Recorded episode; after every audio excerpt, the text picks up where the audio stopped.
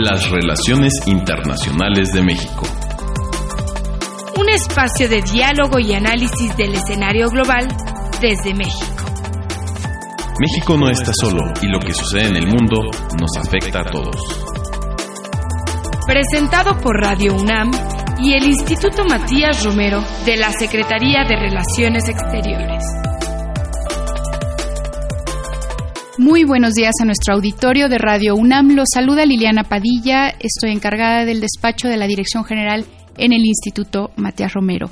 Y como cada mes, el día de hoy les presentaremos la serie Perspectiva Joven de las Relaciones Internacionales, donde contamos con la valiosa participación del Programa de Jóvenes del Consejo Mexicano de Asuntos Internacionales, COMEXI. Y en este programa nos dedicaremos a platicar sobre la perspectiva joven del G20 y para ello tenemos aquí en cabina y les damos la más cordial bienvenida a Jorge Armijo. Jorge, bienvenido. Muchas gracias, Liliana muy bienvenido a nuestro programa, y a Georgiana Martínez. Georgiana, también bienvenida a nuestro programa. Muchísimas gracias, Liliana. Un placer estar con ustedes. Gracias. Y bueno, como suele ser cuando tenemos a más de un invitado o una invitada en esta cabina, hay que arrancar muy rápido porque luego el tiempo se nos va volando.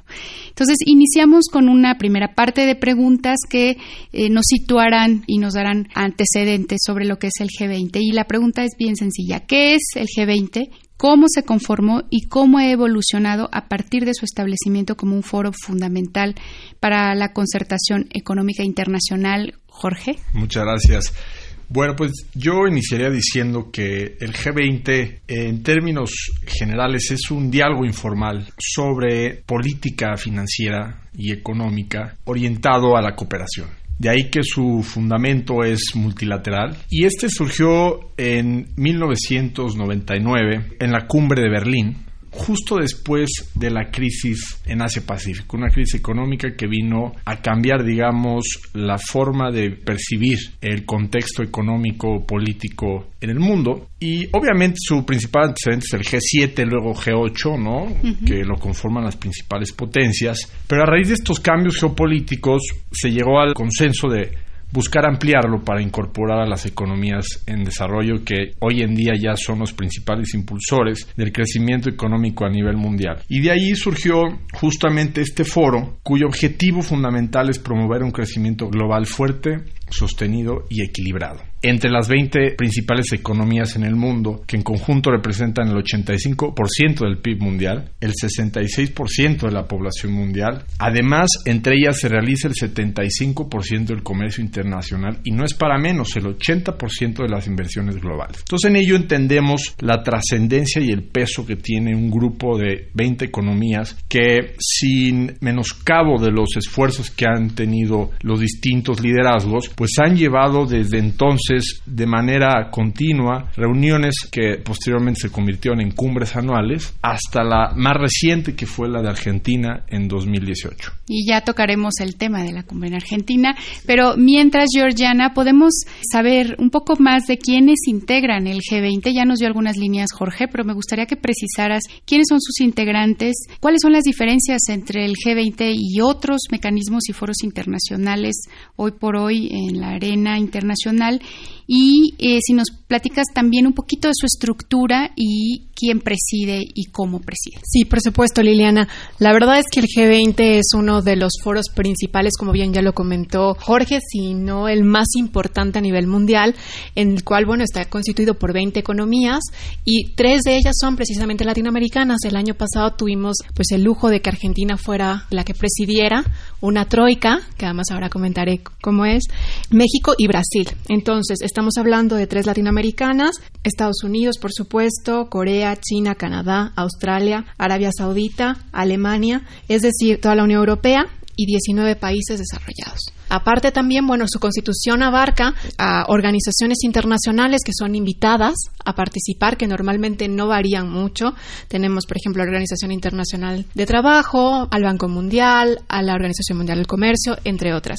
Y, por supuesto, países invitados que siempre también buscan, sobre todo, pues mantener y entrar dentro de la agenda internacional, pues temas fundamentales para ellos. Y entre ellos, por ejemplo, tenemos este año a Holanda, Singapur, España, Vietnam, la Unión Africana, Chile, ASEAN, Senegal y bueno, estas organizaciones internacionales. Considero también que, bueno, como lo mencioné, la Troika es un elemento fundamental de presidencia el cual se habla de un tipo de cierta cooperación internacional, quizá la más notoria de todas, porque se compone del país que ha presidido anteriormente, el país que se encuentra presidiendo en la actualidad y el país que posteriormente asumirá la presidencia. En este caso, tenemos Argentina del año pasado, de la cumbre del 2018, este año preside Japón y el siguiente año presidirá Arabia Saudita, con lo cual pues son unos países tremendamente importantes y muy diversos. Quien preside esta cumbre, pues indudablemente es el país que marcará la agenda internacional y marcará prioridades. Y entonces, bueno, a partir de ahí se llevará a cabo una agenda muchísimo más extensa de acuerdo a los intereses nacionales de los países. Muy bien, Georgiana. Además de la característica en estructura de la troika que acabas de explicar, ¿qué otros elementos encuentras, digamos, característicos del G20 que no tendrían otros mecanismos u organismos internacionales? Bueno, no es una organización internacional como lo bien lo podría ser el Fondo Monetario Internacional o el Banco Mundial. Es indudablemente un foro de cooperación económica y financiera en un principio, porque así se pensó, como bien lo comentó Jorge en 1999, y posteriormente retomado con muchísima mayor fuerza en 2008, cuando ocurre pues esta desagradable crisis económica y, muy potente en todo el mundo. Entonces, a partir de ahí, el foro da un giro total de acuerdo a sus políticas, ampliándolo de tal manera que hablamos ya de una estructura fundamental de unos engagements groups. Hasta el día de hoy son ocho engagements groups de tal manera que se ha ampliado el contexto internacional de agenda, teniendo en consideración, por ejemplo, grupos de trabajo como el fundamental y quizá el más antiguo, el Business 20, Labor 20, Woman 20, Think 20, Youth 20 y bueno, el último que se acaba de ingresar a esta serie de trabajos de grupos es Urban 20, precisamente presidido por la presidencia argentina del año pasado. Jorge, ya te empezaste a tocar algunos temas sobre la presidencia argentina. ¿Cuáles fueron los principales compromisos asumidos en la pasada cumbre del G20 que mencionaste y qué tanto consideras que se ha avanzado en esos compromisos? Bueno, yo creo que fue una cumbre que sin duda marcó un antes y un después, sobre todo porque se venía de un impas o una falta de consenso de la cumbre en Alemania de 2017, además de que Argentina fue el primer país de Sudamérica en recibir y presidir los trabajos del G20. En ese sentido, la agenda de Argentina en Buenos Aires fue justamente la construcción de un consenso, buscar llegar a un consenso en los principales temas de la agenda y en ese sentido me pareció que fue sumamente importante la labor que hizo Argentina justamente para lograr simplemente una declaración que tuviera los principales elementos a discutir con pasos claramente definidos hacia lo que es el futuro de la organización, que en primera instancia es la defensa del multilateralismo. En ese sentido, me parece que la presidencia argentina jugó un papel preponderante en poner el G20 en la discusión, en los reflectores internacionales. Y un elemento adicional es que centró la educación en, valga la redundancia, en el centro de la agenda, que es un tema que yo destacaría mucho, porque si bien la agenda es un tema transversal, pues es un elemento que te permite justamente abordar otros de los aspectos fundamentales que justamente atiende el foro del G20. En ese sentido yo destacaría también que en temas de comercio, si bien logró un consenso en torno a la necesidad y a la importancia de reformar la OMC, la Organización Mundial del Comercio, a partir del impasse en el que se encuentra actualmente, tuvo dificultades para lograr un consenso real en términos de combatir el proteccionismo. Uno de los factores que, de acuerdo al Fondo Monetario Internacional, uno de los organismos que constantemente participa en el marco del G20, elaboró un informe en el que indica que los principales factores que han de alguna manera influido para que el crecimiento de la economía se desacelere es el proteccionismo. Entonces ahí hay un compromiso pendiente que seguramente será un tema fundamental para la próxima cumbre. Volviendo a los temas de la cumbre de Argentina, también destacaría los avances en términos de el futuro del trabajo era una de las prioridades de la presidencia argentina porque evidentemente los avances tecnológicos han sido un antes y un después a partir de las nuevas revoluciones, sobre todo en el ámbito de la inteligencia artificial. De ahí que ese es uno de los temas prioritarios para la cumbre de Osaka que ya abordaremos más adelante. Otro de los elementos que sin duda son muy destacables es la perspectiva transversal de género. No diría por primera vez, sin embargo, creo que fue la primera vez que se vio de manera clara el intento por incluir la perspectiva de género en toda la agenda. Y en la declaración de 2018 de los líderes del G20 está claramente especificado cómo reducir las brechas de género te permiten lograr cumplir metas de cara al 2030, es decir, los objetivos sustentables de la Agenda 2030. Entonces, en ese sentido, yo creo que la cumbre de Argentina pues fue un paso importante para mejorar las condiciones en las que se desarrolla la cumbre y por lo tanto los aspectos para la futura que será en los próximos días 28 y 29 de junio, pues tendrá ya un panorama distinto, aunque no menos complejo. Muy bien, Jorge. Y Georgiana, ¿tú consideras que esta presidencia de Argentina tuvo, digamos, un rasgo o varios rasgos particulares en función del país? O sea, de quién es Argentina, de su lugar en, el concierto internacional y en qué sentido? Sin lugar a dudas, Liliana. Sí, creo que Argentina, precisamente por ser pues el primer sudamericano que presidía en la cumbre del G20, marcó un contexto bastante latinoamericano. Quiso llevar entre su agenda todos los intereses a los cuales todos los países latinoamericanos y por supuesto el Caribe, que no podemos dejar de lado, marcados y permeados. De hecho, tan es así que esta misma troika pues ha mantenido uno de los principales intereses de Argentina, especialmente ahora en la cumbre de Japón, que es el ámbito de infraestructura. Japón considera que efectivamente, eh, aparte del futuro del trabajo, de la educación y el futuro alimentario sostenible, la infraestructura es fundamental, es una pieza esencial a la hora de poner precisamente al ciudadano en el centro y en el contexto internacional. Entonces, creo que este va a ser un punto esencial de cara a ver los resultados que se obtendrán en la cumbre de G20. En la cumbre que viene. Y justo ahí, Jorge, ¿tú quisieras complementar? Sí, y además creo que la cumbre de Argentina fue muy importante desde la perspectiva del factor político que se desarrolla a los márgenes o de manera paralela a la cumbre. Sobre todo, por un lado, la firma o suscripción del Tratado de Libre Comercio o el Tratado entre México, Estados Unidos y Canadá, el TEMEC, que de alguna manera fue el momento en el que surgió una nueva etapa en la relación comercial de México con sus principales socios en América del Norte, por un lado. Por el otro, la reunión que tuvo el presidente de Estados Unidos Donald Trump y Xi Jinping, que justamente permitió poner nuevos esquemas para las conversaciones a raíz de la guerra comercial que mantiene actualmente y que permitió suspender la aplicación en ese momento de nuevos aranceles e iniciar un diálogo que justamente está orientado a lograr un acuerdo bilateral que ponga fin a las tensiones. Y por último, la cumbre trilateral, la primera que se llevó a cabo entre Estados Unidos, Japón e India, para promover la visión Indo-Pacífico, uno de los principales pilares de la estrategia estadounidense en la región y que me parecen que son elementos importantes, de alguna manera están relacionados con la cumbre de Osaka en Japón, que ya tendremos oportunidad igualmente de comentar. Muchas gracias, Jorge. Muy bien complementado el comentario de Georgiana. Y sigo contigo, Jorge, para que podamos ahondar un poco en las reuniones preparatorias de cara a la cumbre. ya hablando de los temas muy específicos, ¿qué resaltaría sobre este proceso preparatorio?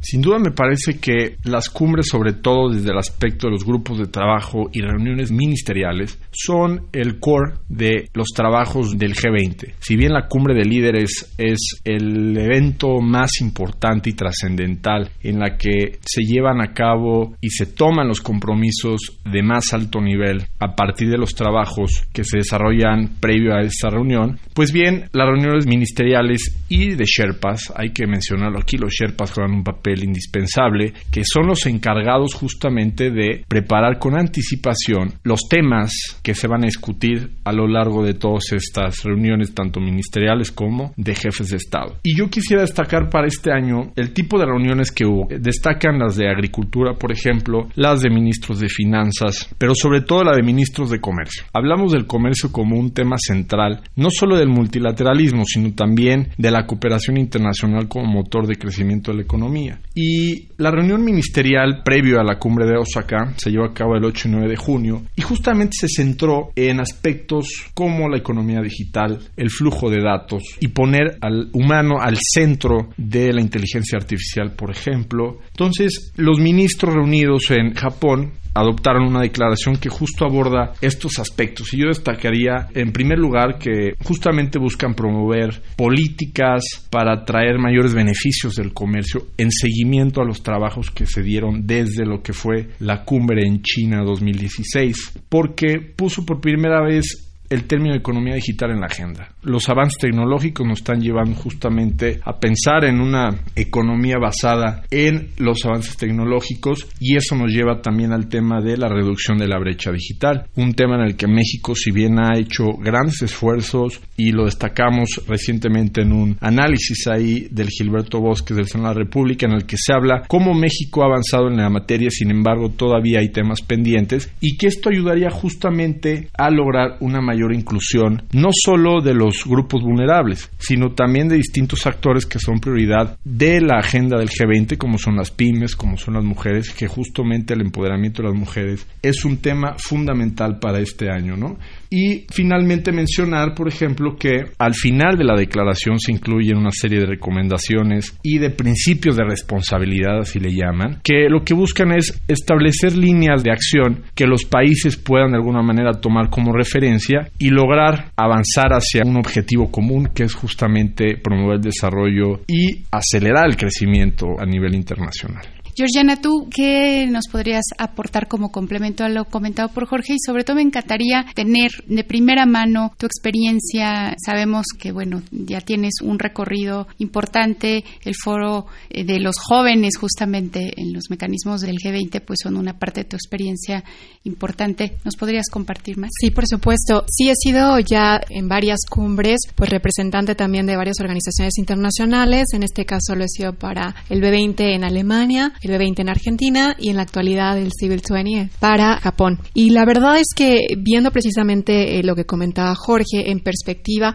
se me ha hecho las reuniones, la verdad, bastante cerradas, han sido mucho más centralizadas en esta cumbre de Japón, la cual no ha permitido, digamos, también tener como una amplitud de informes de mayor conocimiento acerca de lo que se ha discutido. Cuestión distinta a lo que ha ocurrido en otras cumbres. Indudablemente sabemos que Japón es un país culturalmente de esta manera, pero normalmente, a diferencia, por ejemplo, en Argentina o Alemania, existieron alrededor de 12 o 15 reuniones ministeriales y también de los engagement group. En este caso solo llega llegamos a siete y fueron muy breves, en un corto periodo de tiempo que normalmente debería ser la cumbre en noviembre. Este año fue en junio, entonces estamos hablando de prácticamente seis meses de preparación para todo ello. Y una de las cosas que me gustaría destacar también es precisamente que estas reuniones preparatorias hablan también de la reforma a la Organización Mundial del Comercio, por ejemplo, el tema tecnológico que lo vuelven a centrar como una atención especial y sobre todo la búsqueda también de generar mayores políticas públicas, uno de los intereses principales de Japón, para el tema de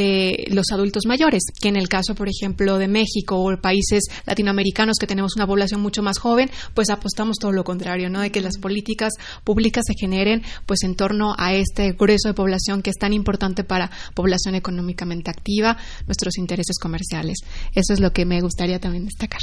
Muy interesante el, ¿no? la aportación que nos hacen respecto al estilo de liderazgo de Japón y su diferencia con su inmediato predecesor Argentina. Mencionaron bastante sobre la agenda del avance tecnológico y la agenda digital. ¿Consideran que justo por este estilo de liderazgo Japón tendría que aportar un poco más en tema de gobernanza? Esta es una pregunta que seguramente nuestro auditorio también estará analizando, porque no parecería, pero sí quisiera pues más bien su mirada más experta. Sin duda creo que es fundamental. Si bien la próxima cumbre de líderes del G20 está centrada en la sociedad futura enfocada en lo humano, pues lo que busca es lograr mayor vinculación de los individuos en todos estos procesos orientados a mejorar justamente la gobernanza ellos lo llaman Better Globalization. Y en ese sentido, además de estos temas que ya hemos comentado, incluyen por supuesto esfuerzos importantes orientados al combate del cambio climático, que uno de los resultados más destacados del encuentro de ministros de Energía y Medio Ambiente fue justamente el atender los desechos plásticos y la adaptación al cambio climático como una medida urgente. No hay que olvidar que los países del G20 son responsables del 80% de las emisiones globales, ¿no? Entonces de ahí el compromiso y destaca que ya Reino Unido es el primer país en fijarse un compromiso de emisiones ceros para 2050, ¿no? Entonces,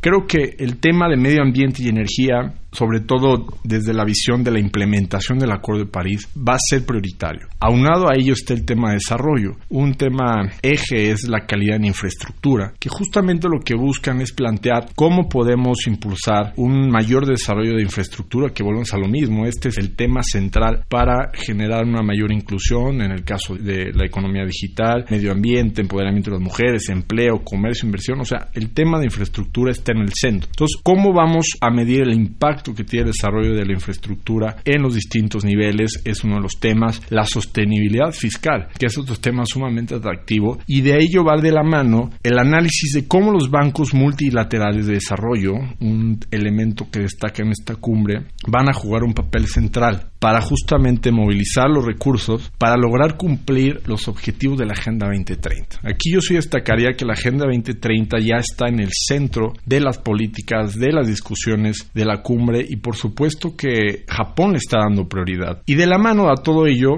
está el tema de anticorrupción. Destaca también, todo destaca, ¿verdad? Pero es importante mencionarlo, que México fue invitado por Japón para copresidir justamente el grupo de trabajo de anticorrupción. Este como antecedente fue creado en 2000 en Toronto y lo que busca es generar recomendaciones generales que contribuyan al combate de este tipo de prácticas. En ese sentido, me parece que la agenda de Japón pues tiene estos elementos que lo hacen una agenda muy amplia, pero que a la vez está muy enfocada en justamente atender las necesidades de los individuos, de los seres humanos y ponerlos en el centro de la agenda. ¿Tú qué opinas, Georgiana? Sí, solo para precisar un dato más, considero efectivamente que Japón debería tener pues muchísimo más ímpetu en promover precisamente este desarrollo tecnológico enfocado a lo último que acaba de comentar Jorge, que es el tema anticorrupción, puesto que de ahí se podría derivar un sistema internacional, por ejemplo, de cooperación digital anticorrupción. Entonces, Japón podría sentar las bases para que esto pudiese tener una mayor repercusión a nivel mundial y de ahí pues tener esa cooperación internacional. Sí, Jorge. Y en ese sentido destaca, por supuesto, el tema de educación, que a partir de la cumbre de Argentina sigue siendo y seguirá siendo un tema transversal, sobre todo en el tema de la cooperación digital desde la perspectiva global. Destaca, como mencionan los ministros de Comercio, que justamente el tema de educación es uno de los elementos que te va a permitir llegar a una mayor inclusión digital, por ejemplo. Y hay estudios que indican que el tener un nivel educativo mucho más desarrollado te permite justamente incorporarte a estas nuevas dinámicas digitales y de esa manera ser partícipe de los beneficios de la economía digital. Y lo mismo para el aspecto del empoderamiento de mujeres y el empleo. Tienes que desarrollar nuevas habilidades que a través de la educación pues te van a permitir de alguna manera estar a la altura de las exigencias ¿no? que los cambios tecnológicos están trayendo consigo. Tenemos que ir cerrando el programa, pero eh, mi última pregunta para los dos, me gustaría tener su opinión sobre si consideran que finalmente el G20 es un mecanismo productivo de que aporta a la comunidad internacional y si ustedes pudieran cambiarle algo sería? Pues en realidad, bueno, como lo comentamos al principio de la intervención, es indudable que el foro se creó bajo una normativa que es económica y financiera y precisamente una de las principales cuestiones que el G20, las primeras ocho cumbres, fueron orientadas simple y sencillamente a los ministros de finanzas, hacienda y a los de relaciones exteriores. No iban ningún presidente, ningún jefe de Estado a estas reuniones. Sin embargo, bueno, con el paso de los años y con toda la agenda, la globalización a la que hemos entrado y una crisis profundísima económica 2008, pues los temas se han ampliado considerablemente. Es fundamental destacar que todos los grupos de trabajo proporcionan herramientas también esenciales a la declaración final del G20. Pero también es verdad que ya hay demasiada multiplicidad de temas que tratar dentro de una cumbre que realmente debería enfocarse a lo económico y financiero, que por supuesto todo tiene que ver en la actualidad con todo y es muy importante, pero considero que si algo debería cambiarse es que los grupos ya no deberían crecer más. Creo que son suficientes y son una alternativa muy importante de gran labor y trascendencia para las cumbres, ¿no? Fundamentalmente porque los mismos representantes de todos los grupos pues tratan precisamente de que un párrafo al menos o alguna característica esencial, una palabra, sea la que se incluya para que dé esa nueva connotación a las cumbres del G20. Muy bien. ¿Tú qué dices? A mí me parece que es fundamental entender la relevancia de un foro multilateral como lo es el G20 para justamente atender cuestiones cuestiones de interés global. En el caso de México, creo que tradicionalmente ha tenido una participación sumamente relevante que ha aprovechado, como es en el caso actual, de llevar la batuta en el caso del tema de anticorrupción. Si bien es una de las prioridades del gobierno, me parece que es el foro adecuado justamente para lograr esta discusión y ampliarla a una visión mucho más global. Creo que es importante socializar el tema porque no se conoce muy bien cuál es la relevancia, cómo funciona y cuáles son sus alcances. Sin embargo, sí creo que hay ciertos obstáculos, entre ellos, por ejemplo, el de lograr una mayor vinculación, ya lo decía Georgiana, en los temas. Si bien los grupos de trabajo y los grupos de vinculación traen sus propias agendas, creo que debe de haber un mayor esfuerzo por vincular los temas y las propuestas de unos y otros para justamente tener una mayor asertividad ¿no? en la discusión sobre los temas en comento. Además de ello, creo que es importante entender, e insisto, en el componente político que tiene esta cumbre. Basta decir que la importancia de ello es que en el marco de esta cumbre, los jefes de Estado pueden llevar a cabo encuentros bilaterales con sus homólogos que los pueden llevar justamente a atender temas de la mayor trascendencia. En el caso mexicano, por ejemplo, es una gran oportunidad para justamente impulsar la agenda multilateral y además el fortalecimiento del sistema multilateral de comercio, que es uno de los pilares de la economía mexicana. Basta decir que el 70% de nuestro PIB está sustentado en el comercio exterior. Además, encuentros, por ejemplo, como el que pudiera sostener el presidente Trump con el presidente Xi Jinping, pues va a dar claridad sobre si hay o no un interés real para llegar a un acuerdo bilateral que permita poner fin a las tensiones y con ello empezar a una distensión del proteccionismo a nivel internacional que ya está comprobado ha reducido el crecimiento económico y aunado a ello ha impactado en países de manera negativa unos más que otros. Entonces yo creo que entendiendo esto podemos nosotros trabajar más en llevar el trabajo del G20 y hacerlo mucho más accesible a nuestros escuchas, a los estudiantes, a los profesionistas y sobre todo a quienes están encargados justamente de llevar la política pública a que se acerquen justamente a las directrices que plantea el G20 y tomar las mejores prácticas y ejemplos que nos permitan justamente llevar acciones que impacten de manera positiva en la sociedad, ¿no? Yo creo que en ello radica la importancia. Gracias, el tiempo se nos ha acabado, pero agradecemos mucho a nuestros invitados Jorge Armijo y Georgiana Martínez por haber estado con nosotros en este programa sobre la perspectiva joven en el G20. Yo creo que un programa bastante completo. De verdad, muchas gracias por haber estado aquí. Muchas gracias. Muchas gracias. Agradecemos, por supuesto, al programa de jóvenes de Comexi por su colaboración para realizar este programa. También agradecemos a nuestro auditorio por su atención y los invitamos a que nos escuchen el próximo martes en punto de las 10-15 horas a través de Radio UNAM en el 860 de amplitud modulada. La producción de este programa estuvo a cargo de Ana Teresa Sáenz, la realización de Jorge Escamilla y la operación técnica de Gilberto Díaz. Se despide de ustedes Liliana Padilla desde el Instituto Matías Romero. Hasta pronto.